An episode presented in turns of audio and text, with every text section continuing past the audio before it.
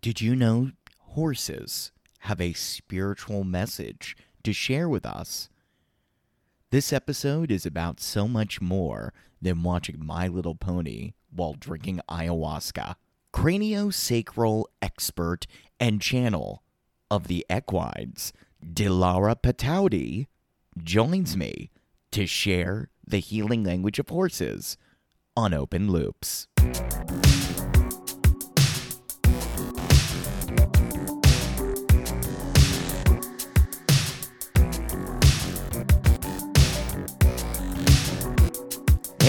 Everybody. Greg Bornstein here. Welcome, welcome, welcome to your favorite late night talk show for the shamelessly fringe. It's Open Loops with Greg Bornstein. Conversations that bend. I am here, your consciousness disruptor, cultural hypnotist curator of experience, Looper. And I am so excited to bring you another episode of the show that does not exist in the realm of the conscious mind. That's right. This is the Unconscious Minds show. Late night talk show for the shamelessly fringe a show where we escape to the land of the mysterious, the paranormal, the spiritual, the esoteric, the conspiratorial, the strange, the taboo, the mysterious, the secretive, and the deepest questions of them all who and what we really are. My goal, of course, is to challenge your existing belief systems by sharing radically unique ideas that are designed to stimulate your unconscious mind and allow you to step into the highest version of yourself. And of course, in today's episode, horses are the vehicle. Yes, not just Mr. Ed, not just that thing you saw preppy girls in your small rural town ride on for fun. Oh, yes, I enjoy horseback riding. Hmm, yes, yes. I grew up in a town where that was a big deal. You always had the the, the girls that lived in this rural we, we were all in a rural area, but some had horse stables and and enjoyed riding on their horses out in the out in the fields. Hmm. Yes.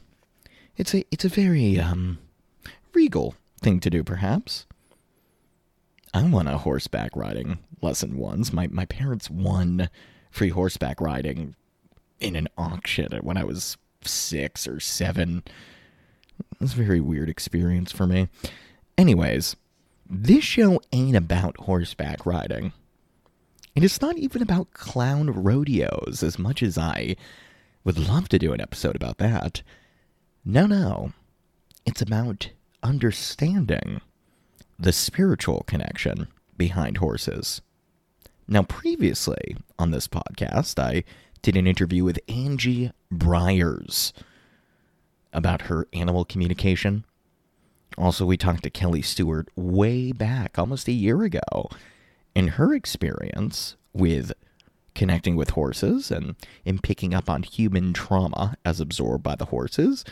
But my guest today, Dilara Pataudi, she is uh, she's someone that channels the spiritual messages that horses have as we all awaken into our highest dimension of living. I know it sounds esoteric, but if you listen to Dilara, you start to feel that she might be onto something. Now, look, I, I am not one that is drawn to the world of the animals. I'm not just this animal nature, natural guy. I'm not. I'm not really predisposed to that sort of thing. But the more I listen to people talk about nature and how the look at the world now and imagine the world with nature and all of us being in nature Doesn't that sound more appealing? Also, when you start to connect horses and aliens and the messages that off world entities have for us as channeled through horses, well, then my ears really perk up. You're going to enjoy this episode. Delara has quite a way with words. She's a writer. And the way she speaks about these horses, the way she connects to the energy of these beings, you can't help but feel there's something special here. I'm curious to see what happens next time I'm in my hometown and out on the stable with the horses and invading my neighbor's property while I'm doing it, because that's the one way I'd get there. If you enjoy Open Loops, please make sure to follow this podcast on Apple Podcast, and if you enjoy it, make sure to rate the show five stars and leave a review. Even just a few words will help. This is a fun conversation again. I love the episodes where I'm going, is talking about animals going to be interesting? And then by the end of the interview, I had a great educational time. Here she is, Dilara Pataudi.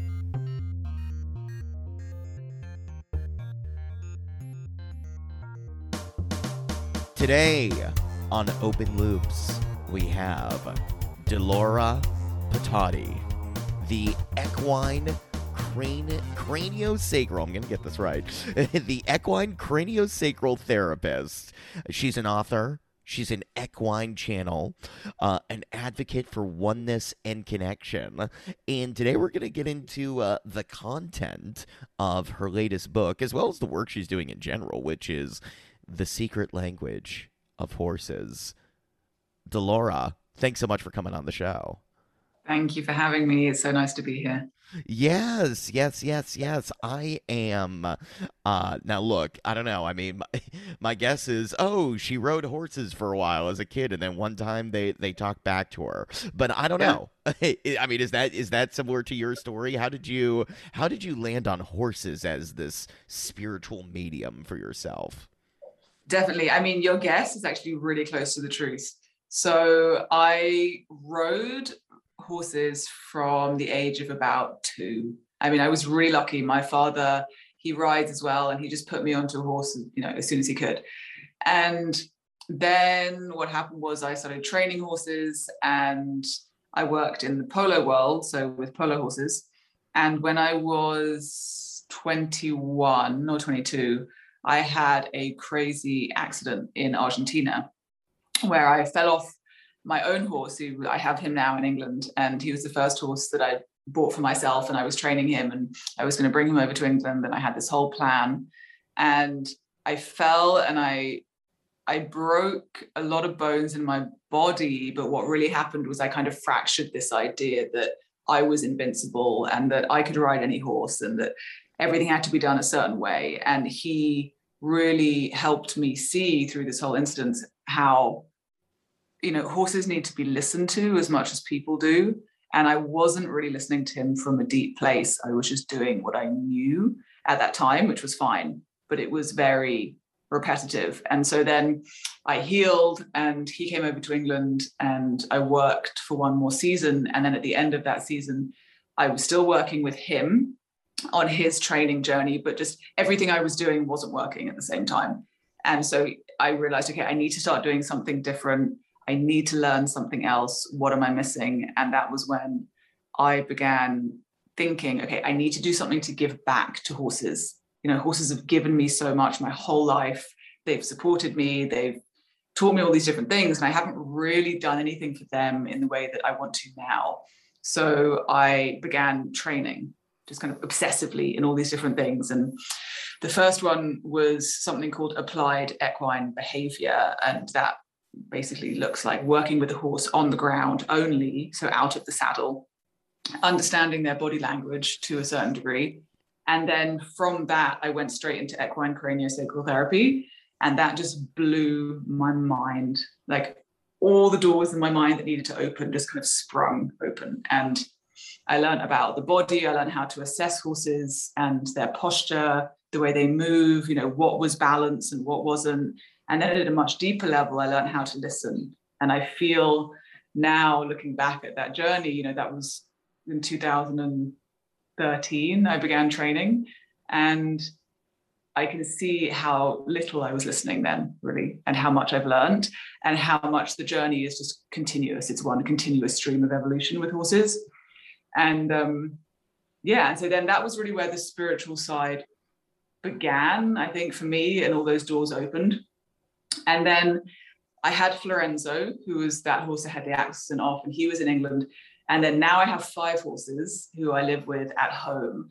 And I began in 2018 writing with them this book, The Healing Language of Horses. And I knew what I was doing at the time, but I also didn't really grasp how deep the connection was going and how many other channels were opening up between us and how much information the horses have. I always knew it was there, but I hadn't really committed to opening up and receiving it. And then when I did, it was just like you know every day was like being at school and yeah.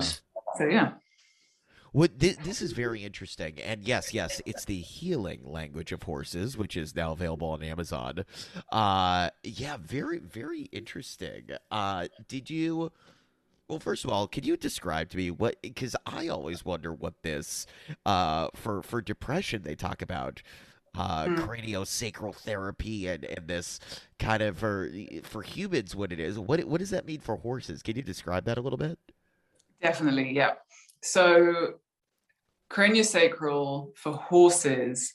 I mean, what's amazing about horses is they have almost an identical anatomy to a human, apart obviously in different dimensions, but uh, you know, apart from the fact they don't have a clavicle or a gallbladder, so they don't have a collarbone or a gallbladder, but what that means is is that just technically speaking you can apply like the body work style of craniosacral to horses because of the anatomy but on a deeper level you know horses are ridden first of all like they're ridden beings and some people say and i do tend to believe this stream of thought you know like horses aren't really designed to be ridden so that mm. means you know they have a lot of unnatural pressure put onto their bodies and especially their heads and so yeah. if you think about like for us, if you have craniosacral work and you're balancing out your cranium, like what sits in the middle of your cranium? It's your pineal gland, it's your pituitary, it's these kind of master organs in the body. And the horses have the same. It's completely mirrored anatomy. So when you work with the head, the idea in cranial work is that you're working with the whole body because the cranium and the pelvis are linked through the spinal cord. And yeah. so it's the same with the horse. You know, they have tack on, they have like metal bits in their mouths, they have riders on their backs, they have loads and loads of unnatural pressure on them. And so craniosacral helps to relieve and balance that out. But it also, you know, if you're balancing out these master hormones, which also, you know, a horse has a third eye, a horse has all these different chakra systems. Right. Horse, right. Yeah. So that it affects all of that as well. And so it goes much deeper than just the physical like everything does but um for chakra depression systems. Wait a minute. You're telling me the horse has the same chakra systems as the human? Well or, i've been different? told i've been told by my horses that they're different. So oh. they have more more kind of immediate chakras that they work with. I mean obviously humans have we have our the chakras in our body but then we have all the chakras in our energy bodies as well.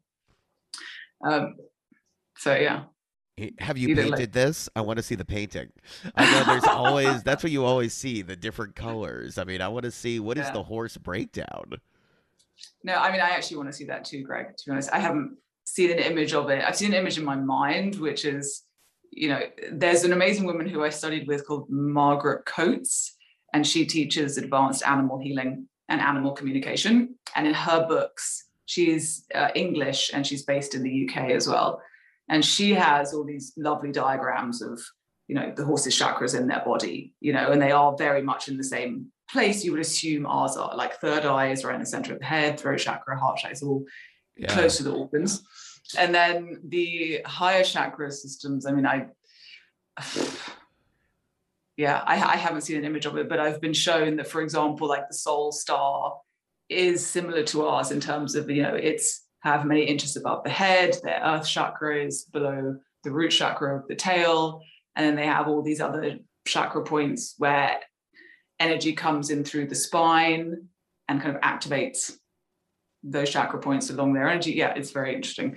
I don't want to talk too much about it because I feel like I don't have all of the information, but from what they've shown me, that's what I've got so far. Yeah, yeah, yeah, yeah. Speak a little bit more about what they've shown you. I mean, here's what I'm curious about when it comes to your spirituality in general. Did the horses help you awaken? or were you always i mean I, I, I know that one of the things you do is you've done tarot uh you know you write poetry there is this artistic spiritual side to you delara i wonder what came for first the the horses or the mm. spirit i love that question um i remember writing from a really young age and feeling that it always brought me a sense of relief from just processing my own childhood and my own world and also helped me connect to spirit i'm sure because i remember looking back through old journals before i was awake you know before i really had went through my awakening. And i was writing about you know universal oneness and like connecting to spirit and all these different things before i even knew what that was consciously and so i think there's always been a writing's always been a way for me to translate what I feel. Um, and I absolutely love being creative. It just really helps me feel balanced. And the horses have all of that in abundance. You right, know, they're right. They're so spiritual. They are so present. Their energy field is so expansive. You know, so I feel like really what came first was potentially the spirit, then the horses came soon after and just helped to they have definitely helped me wake up on so many levels, like understanding, you know, the mirror between the human and the horse, and also human and human, and the mirror and everything, and oneness, and how to deal with my own self development journey. Like they help me just through their own ways of communicating. So they've definitely enhanced a lot of what was there already, I think. You uh you sound like you you were an indigo child. You're, you're a rainbow kid. You're a star seed. You were you were brought to this earth with a different level of uh, consciousness in some ways. I mean, to be a child to talk about oneness and all that stuff, that's pretty. Uh, that's pretty interesting. That's pretty interesting. I mean, they say there are a lot more of those kids coming now, yeah. but uh, for you to have that, I mean, look, where did you come from? Were your parents hippies? I mean, what what is the how in the world do you think that you were tapped into this so young? Yeah, I mean, I definitely resonate with being, you know, either an indigo or crystal child, and you know, I've been down the star seed kind of cosmic, I want to say rabbit hole in terms of adding that to my knowledge or conscious awareness. And I love the horses. Did, I was going to say, did the horses talk to the Pleiadians?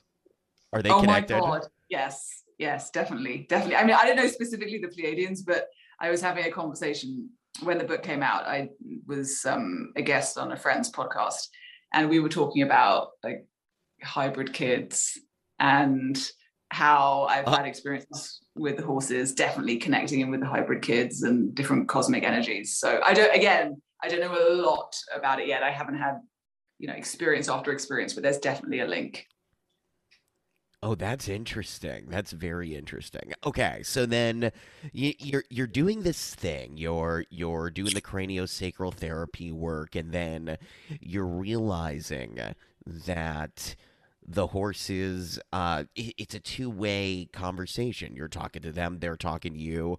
I mean what is your was there a specific uh insight that came to you? I mean how did they how did they really start talking to you? Was it something you felt inside? Did you actually hear a message a telepathy? What was what was the experience where the channel really opened up that you remember or an early one at the very least? Mm-hmm. I mean, I, I definitely have a memory that comes to mind, which I part of my i'm like oh it's too simple. But this really opened me up to understand that there was something deeper going on. So i was practicing craniosacral work and i always felt from horses. I always felt their energy. I you know my intuition would always kind of flare up around them and i knew i felt i knew what was right and what wasn't for them and everything but i suppressed it quite a lot and then i was practicing craniosacral work again, this was in maybe late 2013, early 2014. And I was treating a friend's horse. And she was standing in the stable with me with the horse, and the horse was really uptight. There was between the three of us, there was almost no synergy. And I was wondering what was going on. I was checking with myself. I was at the beginning of my training then, and a lot of it is personal development work. You know, you have to be that kind of still mountain present energy. And I was wondering whether it was me and of course, it was all connected. So I was contributing to that in some way. But I remember she said to me, I said, Oh, look, you know, he's processing. And when a horse processes, they can do it in lots of different ways. Like they can lick and chew, which is just like us if we were chewing food. Um, they yawn, they eye roll, they'll shake sometimes. And he was processing. And I said to her, Look, he's processing. This is interesting. And she said, Oh, he always does that. He's just being stupid. And I thought at the time, I was like, oh, this is why the horse isn't going deeper, you know, like taking this kind of crumb to go deeper in the space because she is seeing him through this lens of basically anything that he does is just stupid and he's a stupid horse. And so I stopped treating him and we had a conversation about it. And I can't remember exactly what was said now, but I felt her energy soften and as soon as she softened, the horse literally went and just dropped his head to the ground wow. and his whole body relaxed. It was amazing. And for me, I was really stunned as well. I was like, wow, the mirror and the relationship between the owner and the horse is much deeper than I've taken into consideration. And so, what does that mean? You know, and then I started thinking about that with my own horses. Every time I was treating a horse, I would look at what's the owner doing, what's the horse doing, and that really sparked something for my perception of horses in general and just how tuned in and connected to us they are and how in turn we need to be tuned in and connected to them not by necessity just because it's an amazing experience. Yeah Delara, the thing that that strikes me that's interesting about this is, and again, I, you, you came out at when I when I learned about your work very early on. You, you came at a time where, um, and I, I was mentioning this to you before we officially started. I've I've spoken to several animal communicators on this show. Uh, I've I've spoken to someone that is no longer dealing with horses, but it was one of the deepest conversations I ever did. This woman named Kelly Stewart, who is talking about you know, the laws of creation and hermetic principles and mm. daily life and all this stuff. And then and she started by saying, but also you know the way I got started was I was looking at the trauma that horses were taking on from humans, and I'm going, what is going on here? Why does what is it about horses specifically and then your work comes up and i'm going oh my gosh this is all she does and she there's a secret there's a healing language of horses you've really done a deep dive into this specific form of communication so my question for you is this uh why not dogs why not snakes? Why not cats? What do you think it is about the horse that is yeah. bringing so many people into this spiritual communion and understanding about ourselves? Yeah, amazing question. And I, I love hearing other people talk about other people who have also had horses come into their lives and just change, you know, change the way they see things. So, okay, I feel, and in my experience, you know, dogs absolutely, first of all, dogs and horses are our closest in general across the board domesticated partners, right? Yeah. You know, it's like, it's just over the years been that way. And of course, that's another topic of conversation like why dogs and horses, you know, and cats over the years. And again, you can bring in like the star seed energy. You know, dogs are said to be very connected to Sirius, horses as well. So there's that whole theme. Oh, interesting. But, yeah. Yeah, that is really interesting too. And dogs definitely take on their owners' stuff 100%. I mean, I don't know if you've seen that, whether you have a dog or you have friends who have dogs and you've seen that happen. But I I know for a fact that say, you know, dogs will take on a person's illness and then it'll manifest in them as something physically. And then if a person works on the emotional aspects or element of that illness, the dog will immediately get better. I've heard people, you know, talk about that. And I just think that's incredible. Horses do the same thing, but horses have this enormous heart energy. And that's something that Margaret Coates talks about as well. And actually, a few other animal communication teachers talk about this huge, huge heart centered energy. And when you get into heart coherence with a horse, it is so powerful that that alone does something to shift the frequency of the state that you're in, whether it's just your thoughts or your emotions, or just helps you to have a spiritual awakening in that moment, whatever it is. Horses are also incredibly grounded and very like ethereal at the same time. They have this ability to be so connected to the earth because they're prey animals. They need to be really tapped into their environment more than a dog does because they're always on the lookout for danger on a very physical level. But what that means is they're always tuned in to nature to such a vast degree. And at the same time, they're also really, really ethereal. So they have this ability to go between these two layers or like, you know, infinite layers of the world. And offering that to humans again is something that I think is very unique. I'm sure all animals have that to offer. And I know, I mean, elephants come to mind people have yeah. these amazing and dolphins. I mean there are so many stories of people just communicating with dolphins when they're not even with them and having awakenings through that. But just my personal experience with horses is the fact they have this huge heart center which when a horse also is balanced and feels safe and is coherent in their heart energy that obviously we entrain with that energy right? So then we get into that state too. And people would just have you know spontaneous healings just being around horses who are in heart coherence. And i know HeartMath institute do all these studies on heart coherence right right. your listeners probably know all about that. But um yeah so and then the fact that they're so grounded and connected to spirit at the same time. And it's something that i also feel collectively as humans we're learning how to do. You know you get really spiritual people who are really open in their higher chakras and they're not very grounded, or vice versa. And there's this balance that, again, horses, when they're in alignment and they're present and they're safe and they're in a herd and everything, they really offer that as well. And that's, uh, you know, that's huge in my book. Not in my book, but in my opinion. Yes, yes, yes. Yeah. This idea, I mean, have you uh have you studied the way that horses have appeared throughout history. I mean, obviously they, you know, it seems I can think of uh, they've been all over the world, really, and, and I wonder if there is a. I I don't really know too much about the sacred use of horses throughout ancient cultures. I mean, is there anything there that has pointed you to mm-hmm. these truths?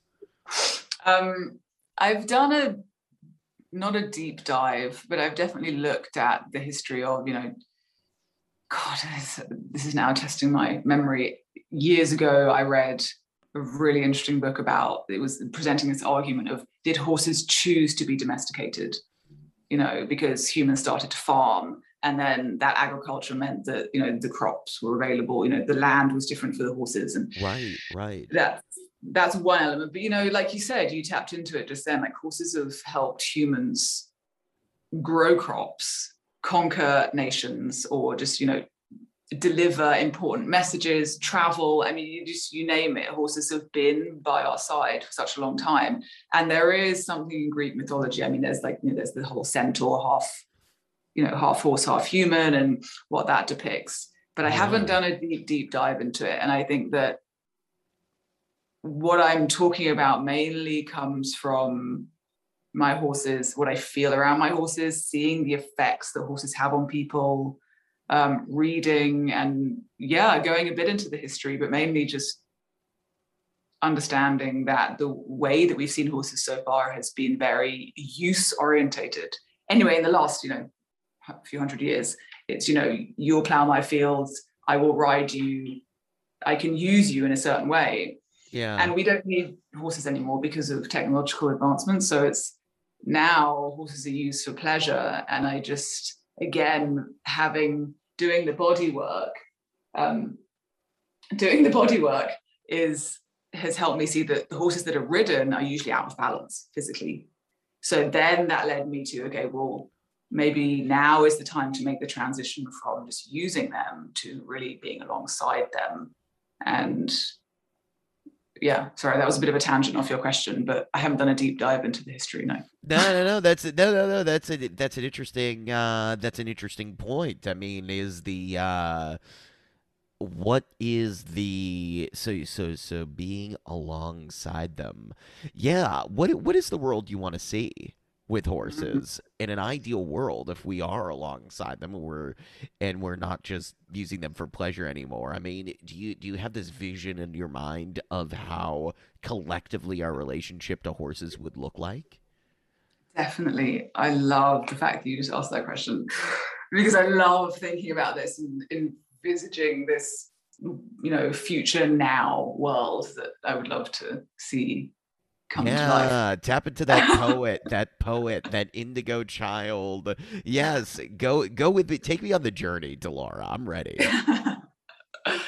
so I definitely feel that the most harmonious way to live, like on this planet at this time with animals, is to understand and remember that they have so much to teach us you know, and that we have so much to learn from each other, and that comes along in so many different packages. It's like, you know, with horses, with my horses, I know I have this every day. Like I'll be going through something in my own human world, and they will just do one tiny thing that will snap me out of that and help me to remember that it's, you know, I don't necessarily either need to be so mentally orientated or I don't necessarily know what's happening and just to be present and listen and to remember that we have so much to learn from each other and just to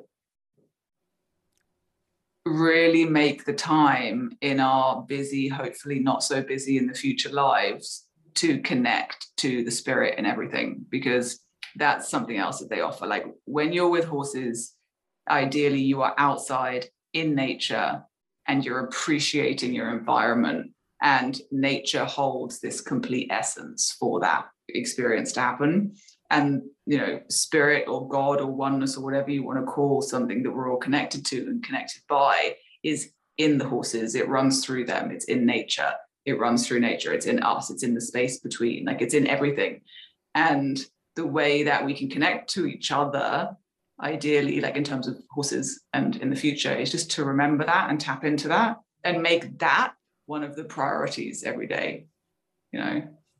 So what is I okay. Here's what I'm seeing. I'm seeing we're we're getting rid of buildings. Maybe we're not, but but in this picture, I try to imagine what your world is. I mean, are we all in the grass? Are we all in the forest? Are horses surrounding us? Are we making cooking dinner by the fire outside? I mean, what is? Uh, I I can kind of see you're you're kind of putting me in that direction a little bit. Um, yeah yeah, I feel like you're pretty close to that, actually. I mean, I, I you know, I'm interviewing you. You're in a house right now, uh, but yeah. I mean, in an ideal world, would you get rid of this house and just see the sky? Yeah, definitely. I have this. What comes to mind when you're talking this sentence is to be as close to nature as possible. And you know, I'm lucky. Like I live in a great property. I have land for the horses, and part of this yearning in me is just to be outside all the time. And so for me to get specific, yeah, it would be outside in, you know, natural homes, whatever, you know, like obviously hempcrete at the moment is really popular, but naturally built homes, sustainable homes, you know, completely off grid, cooking with fire, like completely natural, as natural as possible. And then horses everywhere, but with enough space for them to actually be horses, you mm. know, to have like to be able to take medicine from nature like they do if anything's wrong with them so that we don't need to supplement them in any way to be able to completely be immersed in nature. Like i feel our bodies know how to be like in, in that environment and so then the horses would be everywhere. And i do have this dream of actually setting up a whole load of national parks for retired horses and horses taken out of disciplines that they're in like polo or jumping or racing and just letting those horses be horses again in the national parks whilst also having you know body workers or therapists available because those horses have obviously been used to a certain degree and their bodies need attending to potentially so having that healing support for them but allowing the fact that they can just be horses and you know the natural vibration of nature to support them and then us living alongside them in that environment Wow. Somebody fund this dream if you're listening to this.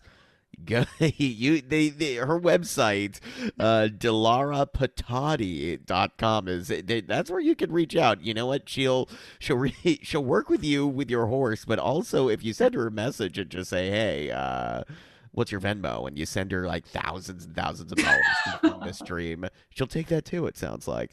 Um, no, I mean this is pretty good. I, I I love this image that you have. I I, I really do. I uh, it, it it's nice to go there. Um, mentally, I'm I'm very curious. I mean, what do you? Well, okay. Let's talk about this. The healing language of horses. When you Mm. say healing language, do you mean it's do you mean it's us healing them or them healing us or both? Good question. Um, I definitely feel like it's more the former. Uh, sorry, more the latter, like them healing us. And yeah. yeah, definitely, definitely. Um, I I realized a few years ago that one of the main things that I that my horses were definitely saying was the right track to go down was to this was this exact phrase is to help people awaken to the spiritual side of horses and one of their strongest messages continuously through this book is you know the fact that we are all one. And i say that and i'm like again that's just it's so simple and that phrase gets thrown around so many spiritual circles but they always bring it back to the most like basic simplistic grounded messages which is we're all one like live from your heart like you know just do what you're passionate about. And it's definitely them healing us through that perspective that they have. And they do have a very high perspective of spiritual i want to say spiritual truth but it's really spiritual you know rememberings. And they're offering that in the book. So i feel when i read it and when i went through all the material i felt that they were healing me. You know on some deep integral level i felt their energy and god i mean even like just that alone is a gift. So i definitely feel like it's them healing us. But then it goes you know it goes both ways because if we're coming Yeah. to back to them from a healed space then it's we can behave differently or make certain choices that benefit them Well, I guess my question then is this book in general. I mean, how did it? Because when you said you're a channel, so did it? Is this you channeling their messages and and documenting it down? I mean, how did this book come about? Yeah, so in 2018, I, I they'd had a lot to say for a long time, and I wasn't ready to listen or to to open. I, you know, when you can feel that you need to do something, or you can feel that like almost like a if you have a job to do on your to-do list and you're like, oh, it's kind of nagging in the background, and then you do it and it feels really good and the energy flows, and like, okay, right now I'm ready Right. for something else. Yes. It was like that. They had been kind of energetically hounding me for a while in a loving way to just listen to them and sit with them and just write. And I hadn't been ready. Then I moved to the place I am now in Dorset in the south of England. And I went away to Egypt. I came back and I just knew that it was the right time. And I just took a notebook out and sat with them and I said verbally out loud, like, I'm ready to connect with you. Like, let's let's do this in whatever way it comes forward. And then I just started writing and just took it from there. I mean, it was nearly every day for about 89, yeah, nearly three years, just writing and writing and writing. How do they come to you when you channel? Is it? That's Wow. such a Yeah, yeah. yeah. You know what? Um, I'm not even going to describe the possibilities. What is? Yeah, what what do you what are you channeling? Is it is it? Uh, actually, yeah. How were you going to answer that before I put any of my pattern seeking dogma onto you? I want to. Let's get the purest answer to this question. How does the channeling work? well, did you mean physically? Like, how do they physically approach, or how does the energy come through? How does the energy and the messages come through? Yeah, yeah it's definitely it comes through mainly again sounds quite boring but this is the way that i experience everything. I'm very very kinesthetic so it comes through really through these deep feelings and then my sometimes i'll see images but very rarely. It's more it's like a feeling and a sound at the same time and then my hands just writing and then the messages will come out. And actually sometimes i really had to learn at the beginning when i was interjecting my own kind of bs you know, I had to be like, oh, okay, no, no, no, that like the frequency. I, I was gonna ask you that next, actually. Yeah, it, that was very interesting, and I went through a whole journey of, you know, I, I was feeling guilty about that. I was like, oh, I like stop putting my own stuff into their words. Like I wanted it to be really pure and for their message to come through. That was I just kept hearing like I just want people to hear the horse's voice, and um, so so yes, that was that was very interesting actually to feel the difference in frequency. They do have a very high, clear, like pure energy and feeling that comes through. And I would always, always go away from a sitting feeling like oh my god like emotionally amazing uplifted like so so like oh just awake and like my whole body would be thrumming and i could go into sitting with them in the complete opposite state of being and i would come out just feeling incredibly aligned. And actually i hadn't thought about that for a while. That was a real gift. Um, but yeah to answer your question specifically definitely feeling the energy of what they're saying and that would come in waves and then letting that energy move through me, sometimes seeing images or words, and then just writing and letting my hand move and do the work. And there are a few sections in the book that I don't have any recollection of writing at all. Um, wow. But yeah, that was also really interesting. It was a big learning curve for me. I mean, I'd never done anything like that so deliberately. But um, yeah. I find that very interesting because, yeah, my question was going to be about you know, you're already tapped into something as a young kid before you get the horses. So I was wondering, you know, for someone that's been following Delara's writings since you were five, which I don't know if you have any people that are doing that. That's pretty weird. but if they're going, okay, wait a minute, wait a minute. She's been writing this poetry since she's a kid, and now she's given the horses credit.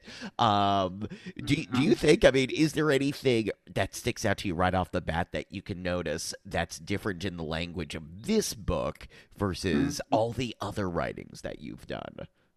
Yeah, no, it's again another really good question. Actually, the writing and the language is very similar, which is something that my boyfriend brought up. And I was like, yeah, that's really true when I look at it. And when I read through the book and I was reading through the material and I was putting everything together, I was like, there's no way that I wrote this. Like it just is way too spiritually advanced for me. Hmm. So the energy in it is uh, that's that's my feeling. like there's just this is and I had to keep pinching myself. I was like, is it like is this too out there for people? Does this make sense? It's such flowery language. Like ugh, I was I went through my own process of being confident enough to even put the book out there but um, the energy behind it is 100% more like palpably not human than mm. my writing. You know what i mean? That's that's the best way for me to describe it because yeah the language some of it is very similar. And i did look at that. I was like it's you know why those words or why say it in this way?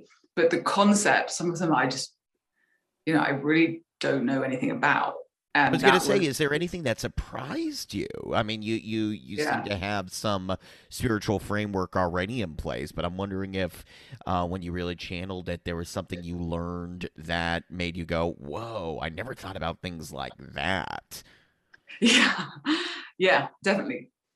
The presence, the way they talk about presence, taught me a lot because again i had just similar to the way i used to ride i just would show up and sit down and either go in for a healing with them or sit in meditation and write and just assume that because i was showing up i was in the right state of energy and what they were bringing through in a lot of the written work is that you know no you, you do have to be present and get your energy to a specific place because when you do that first of all like you know you're a clear channel but also you're tapped in again to that universal vibration. And when you do that, you know, you, you know, however you want to look at it, like you can come to realizations or awakenings or you know, emotional healing.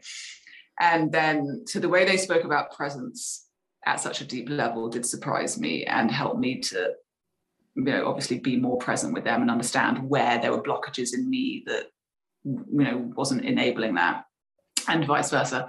And then there is one concept that I still need to really sit with and integrate, which is the 12th seat of light, which one of the horses, Olympia, brought through.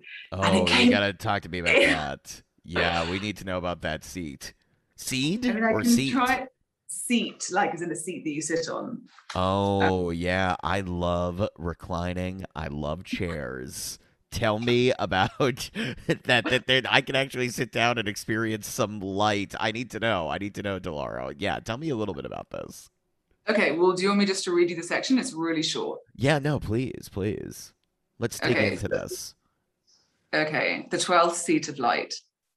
The 12th seat is the 12th body of light, the 12th illumination, where the center of life is renewed.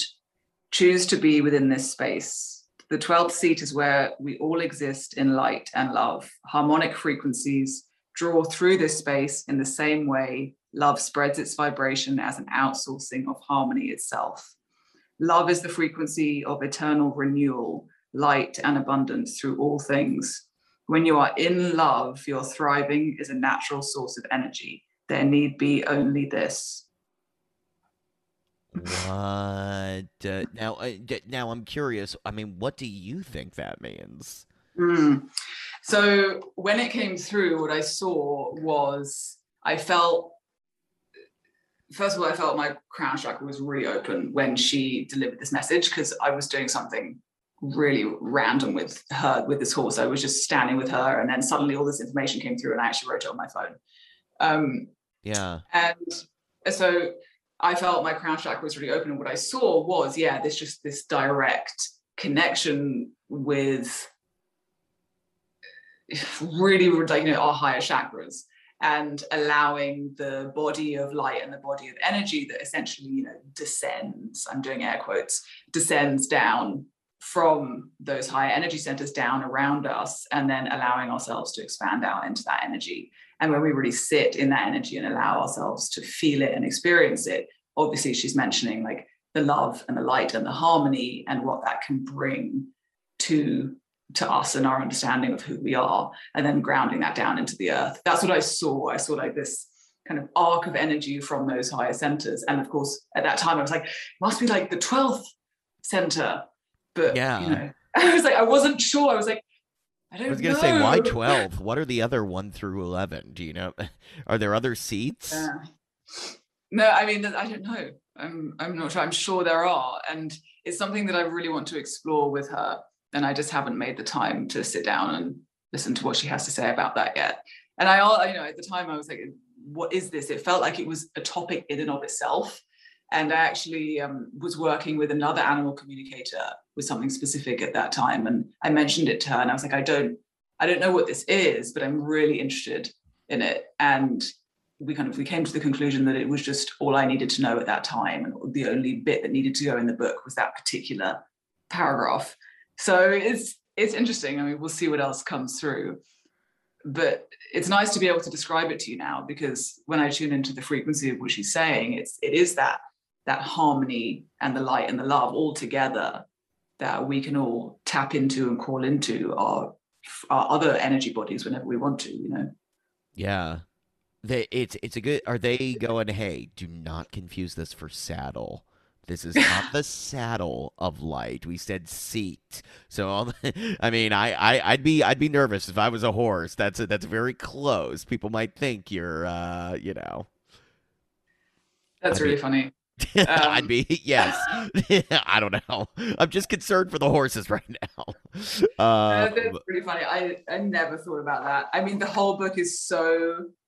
It's like so steers away from riding in general and like the energy and the frequency of riding that I highly doubt that would come up to someone's mind. But you never know. You know, I know. I, I I'm just I'm I'm trying to connect for a second uh with the concerns. Yeah, this is now this is interesting. You do have these different horses. You have this herd family.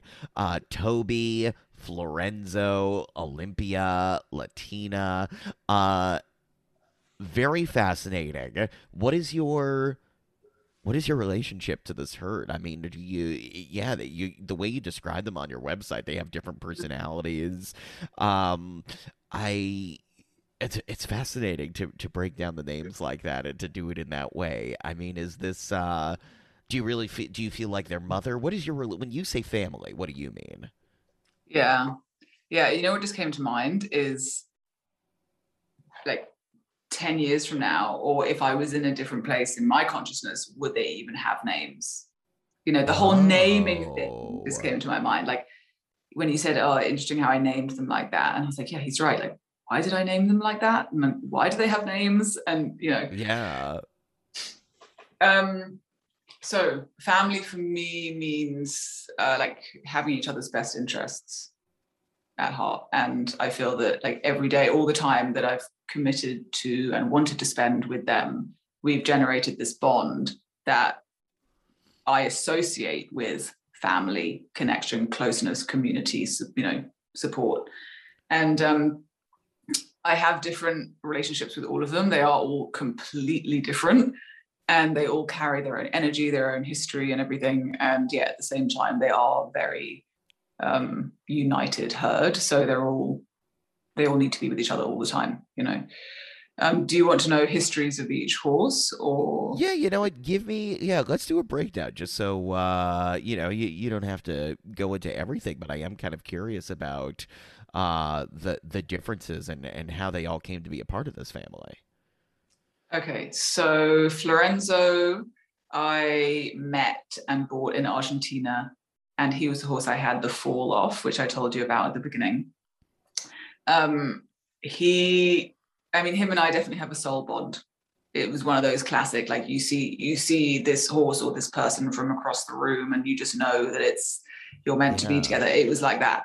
And um, so he came over to England in 2012, and yeah and that was that we were just it- he was just in my life forever from that point and he he definitely is he's the leader of the herd he's the alpha he put kind of again air quotes puts everybody in their place but also is like you know butter wouldn't melt. Like he's so soft and he's the one who goes super high out into the ethers. Like when he's meditating when he's in space like as i call it like in that centered space he's just not in his body, which is amazing to see when he gets back into his body fully, because like his eyes change, his energy changes, like he does all these specific movements.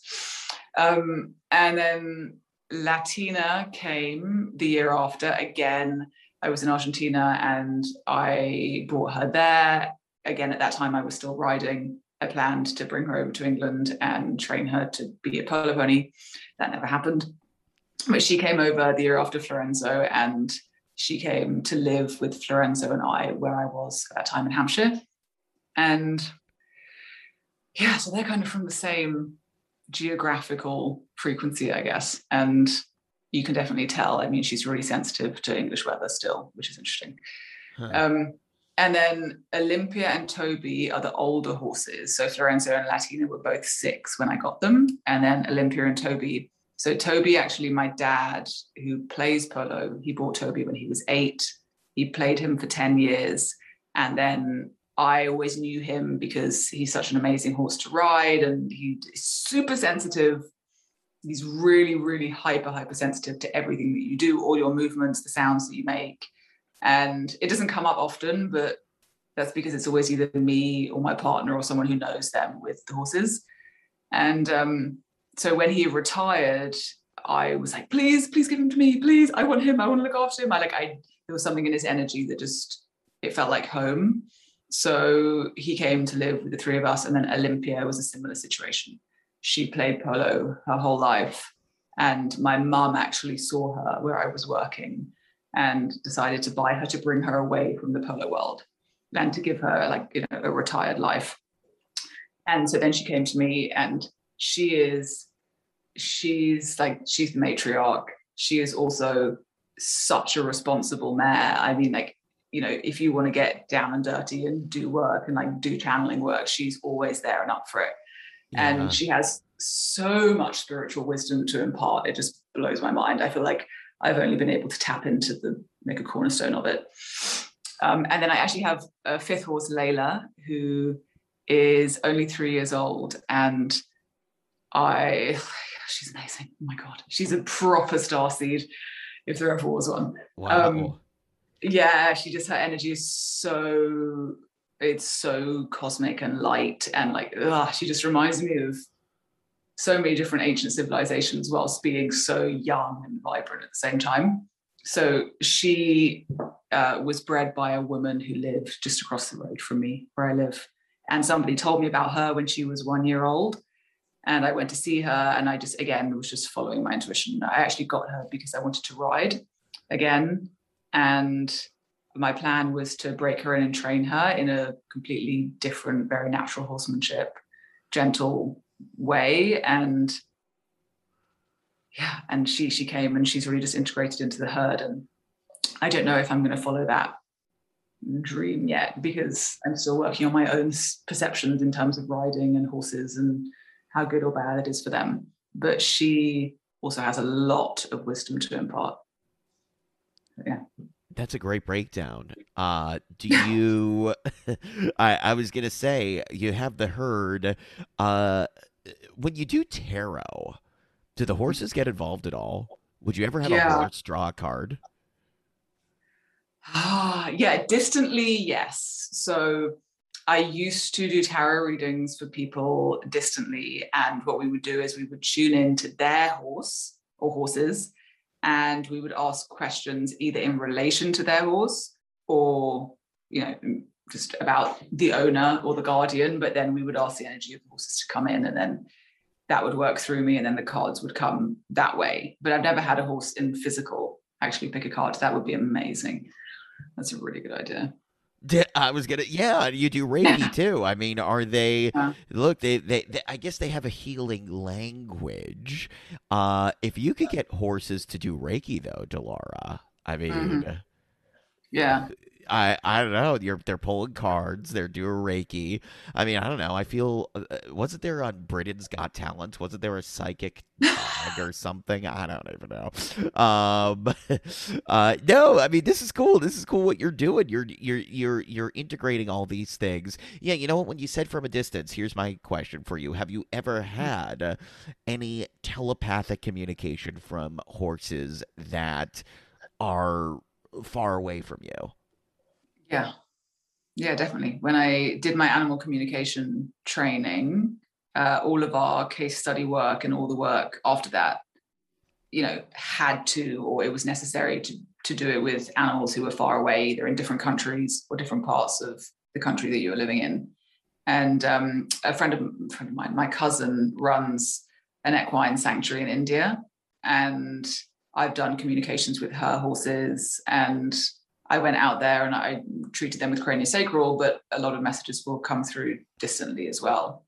If she's on the phone and I'm tuning into them, and yeah, it's. I mean, the thing is, as I'm sure you know, and all your listeners know, like it's you know there is no time and space once you get past that perception of of the fact that it's it's you know that created construct. So it's Yeah. when you tap into that, it's like you know the horse is is either right next to you or in you, or you know it's there is no distance between you once you tune in. It's just energy, and energy is can be in so many different places at once. Yeah. Here's my, uh, you know, to to uh, really bring this all together in a way. I'm curious. I don't get the sense, Delara, that. Okay, let me put it this way. When somebody says, I'm going to tune into this divine nature of horses and dedicate my life to it, there's a part of me that's going, okay, if I talk to Delara, is she going to come on this show and say, everybody should be looking at horses? You are missing horses. This, they are the keys they are the the Mm. the gatekeepers to enlightenment i don't get that sense from you uh, which is Mm. nice it, it, it is good not to you know uh force dealing with these four-legged creatures on all of us. I mean, I think that's that that's a good thing, but at the same time, uh why wouldn't we? I mean, I don't Mm. know. At the end of the day, if people were to walk away from this conversation and go, "Huh, I've never thought about horses this way," they're interested. Uh, I guess let me let me frame it this way: Should the world pay more attention to horses if they, even if they're not in anyone's life whatsoever, if they've never, e- maybe they've never even seen a horse in person? If you had it your way and could wave a magic wand over the entire earth, would everybody be talking with these creatures? I mean, yes, to answer that part of your question, of course, 100%. And it's at the same time, I really believe in everything being an energetic match. So, Yeah.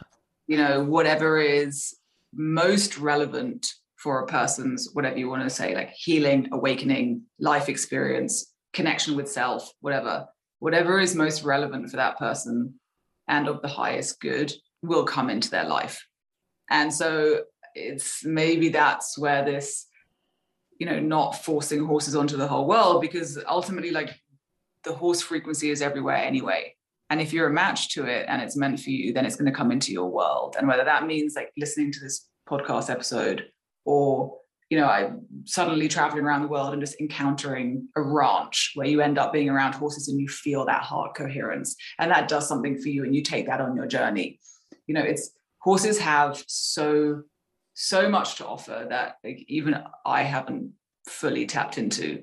And so of course I would say like yes, everybody like be aware of horses, listen to them, you know, make an effort to go and spend time with them, see what happens for you and also like feel yourself being listened to by the animal kingdom through them and what that does for your consciousness.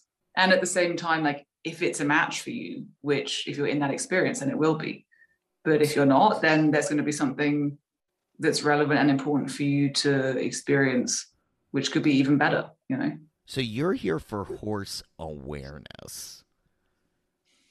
Yeah. Yeah. I would love to see, like I said before, that vision that I have of horses coming away from the disciplines that they're in and living a much more natural life also includes this collective awakening of people being aware of the fact that horses are spiritual beings you know, which, you know, of course, that would then mirror back to us as we are spiritual beings, then everything is, you know, spiritual. But yeah, it is an awareness of the fact that horses have something to offer at a deeper level beyond riding or beyond just like being used for some kind of discipline. And that extends into what they have to offer is this deep spiritual heart connection, which is very healing. What? Let's go there. Let's say we're in this. We're in this. And by the way, everybody, uh, if you go to delarapataudi.com, which you you'll find in the show notes here, um, she has a lot of charities for horses. So yes, you're already uh, you're already living a very much a selfless life. Even though I know this is a dream of yours, it's taking care of these horses right now, and animal care is the first priority. So I, I totally uh, I'm with you there. I, I support that. Um, but let's say we get let's say the we take care of all the horses. Let's say this vision happens. We strip away the buildings. We're in nature. The horses are doing what they're meant to be doing in their natural state. Where do you think we could go with this? I mean, what could happen? Do you think the horses uh, are we all gonna are they all gonna pair their brains together and we're all gonna sit in the field and then we're all just gonna slowly start levitating? I mean what is what is your vision of the full power and frequency of these horses all in one space? And and you can even speak of the I mean, look, Delara, I guess also what I'm asking is what's kind of the the weirdest, most unexplainable thing you've experienced from the power of horses so far Mm. that could Mhm. only be magnified if they were all Mhm. together in this dream vision of yours. yeah definitely the like the calling in of that extraterrestrial energy that really really really blew my mind that was the quote unquote weirdest outside the box thing for me like when the horses are all together and when i'm with them there's this it's like a an energy opening and availability of a frequency for that extraterrestrial energy just to be felt and yeah What does that mean, Yeah, extraterrestrial I- energy? You knew? Did you just know it was cosmic? Did you see anything in the sky? Was it? What made it different? So I started to have dreams about ships a lot at a certain point. This is about 2019, um, when the horses and I were sitting together. Again, obviously, I was doing it nearly every day.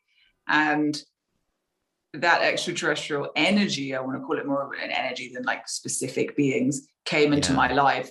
First of all, through dreams. And I've actually always you know, been slightly obsessed with aliens and extraterrestrials, but never done anything about it, never followed that thread. And so I started having these dreams, and then I started following and working with Bridget Nielsen, who came out now about 10 years ago as, you know, the hybrid girl who, you know, the hybrid kids Right.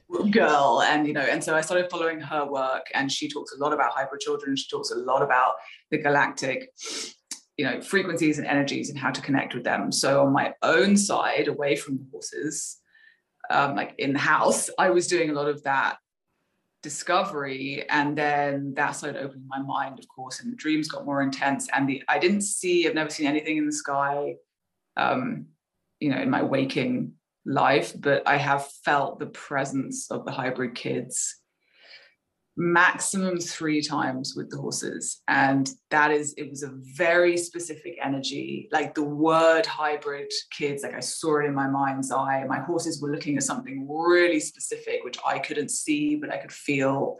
I just knew, you know, I just like, we all have a knowing, and I knew that that was what was happening. And that really, again, like it kind of blew me open to okay well what's possible like if we're just connecting with these beings and it's all benevolent and it's all just information and communication like what else is possible so when you i heard you asking that question that's the first thing that comes to mind you know and really bridging the gap between like life on earth and life beyond earth Wow. That's a yeah, a great answer. A great answer. Well, look, you know, before we wrap, uh, I have to ask. Well, first of all, I know you're what could he possibly ask on top of all the questions? Uh, well, everybody, you got to check out delarapataudi.com. The book, The Healing Language of Horses. We're going to link to that. Also, I mean, look, you're doing tarot. I know you have retreats where people can um, meet the horses, work with them specifically. Uh, you're a Reiki practitioner. I, you, you, you've done a lot. So I, I definitely, I, I trust uh, you, you really, you know the subject well, and there are various ways people can work with you. Um, but what about the unicorns? That is my question. Final question. What is going on with those? Oh my god, I love it. I didn't see that coming. I was like following you and what you were saying. I was like, I see. Oh, okay. Um, that's crazy. I just want to li- like insert a little personal snippet there. When I was young, I had dreams of unicorns like every night for as long as I can remember. And anyway, Really? Yeah, it was crazy. They would come and in the dreams, and I would go flying on them through all these different you know, experiences. But anyway, unicorn energy. Um, do you mean unicorn energy or actual unicorns? are they out there? Is that what horses are supposed to do? We wish horses were unicorns. Uh, what are your thoughts on the unicorns as spiritual entities? Yeah, yeah, I love it. I think that the unicorns and the elementals are also quite closely connected. But um, for anyone who wants to follow up on this, Diana Cooper uh, does a lot of unicorn work in terms of working with the frequency and vibrations of unicorn. She has a unicorn deck. She does unicorn meditations. Um, I feel personally, my when I tap into the unicorn energy, it's a way for especially children, but all people to connect with, you know, the the horse collective, like the higher selves of the horse collective, in a very like dream state, energetic, you know, lucid dreaming almost type of um, experience. And so I feel that unicorn energy is a really, really high vibration. And now the number 12 is coming to mind again for some reason. So there could be a link there with the 12th seat. But um, also, I've thought about okay, is unicorn energy the higher self of the horse? Yeah. You know, um, that I need to explore more. I haven't really got into it, but it's come to my mind. It's a very real unicorn energy. Do we all want horses to be unicorns? I mean, absolutely. Yeah, But I don't know why time- though. Just because they have that horn-looking thing on top. I mean, what is it that makes the unicorn so special? But if you look at like, you know, movies and iconography, the unicorn is always depicted as this ethereal, like magic. You know, let me take you to, you know, either rescue you from this enchanted forest or they just appear at the right time. And Yeah. I don't know whether you- you've seen any of those films, but I definitely Oh have. yeah. Oh yeah. I mean, And, also um, Lisa Frank. Did you ever play with uh those Lisa Frank? That that was big in the United States. This artist that drew unicorns. She had these coloring books for Huh. kids. My two sisters uh were yeah as kids. I mean, there- it was just unicorn stuff. I mean, it was a big thing in the U.S. Lisa Wow. Frank. Yeah. So there is something about. Uh, it was very popularized in the '90s. I would say.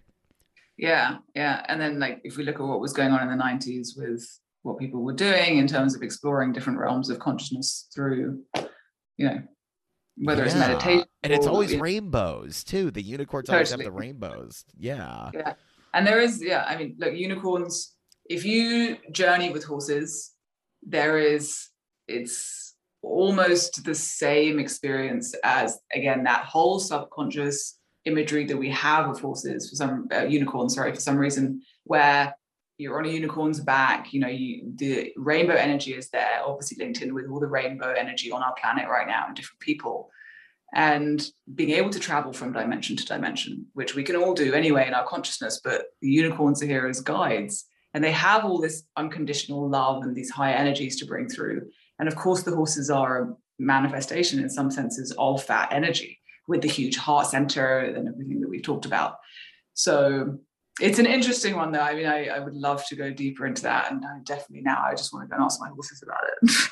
Are you the is Delara the unicorn whisperer? oh my God. I Is that what we're taking away from this episode? That's sort of what I'm getting from all this. I, I can see love it. that you're getting that.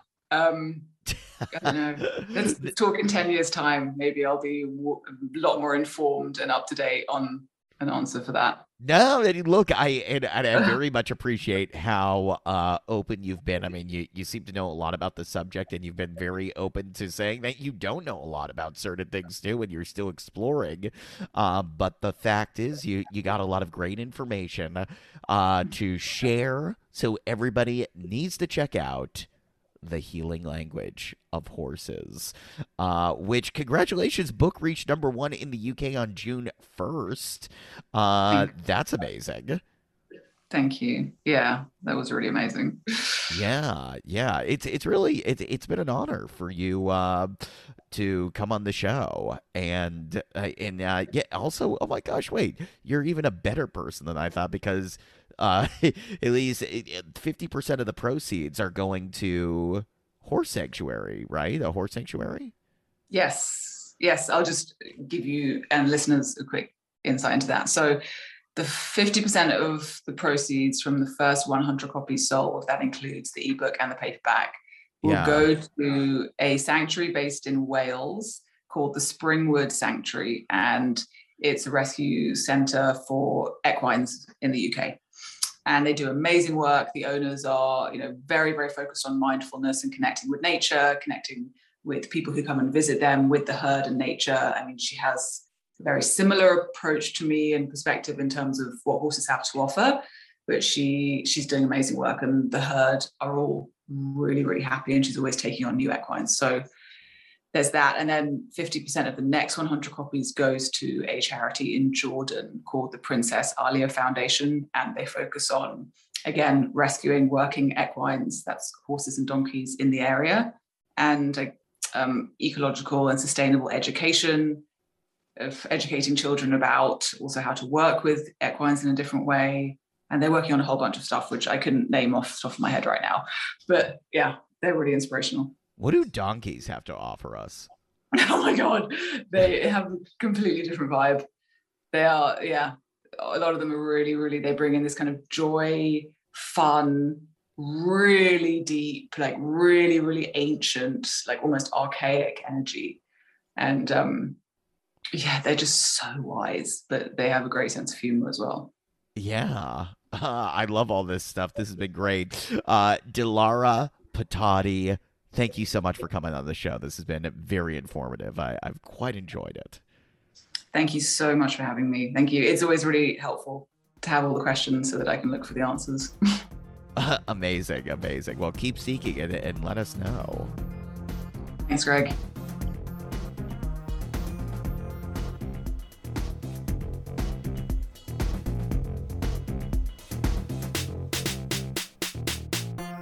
Thank you so much, Delara.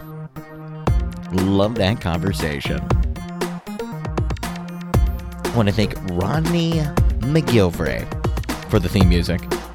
I want to thank you for listening. Again, if you enjoy the show, follow it on Apple Podcasts, rate the show, leave a review. Helps out. And check out Delara Pataudi's links. Buy her book. And hey, next time you see a horse, go out, stare it in the eyes, and try to pick up what it's saying to you. But be careful. Stare at one of those things too long? They're seductive. Just ask that actor that played Harry Potter.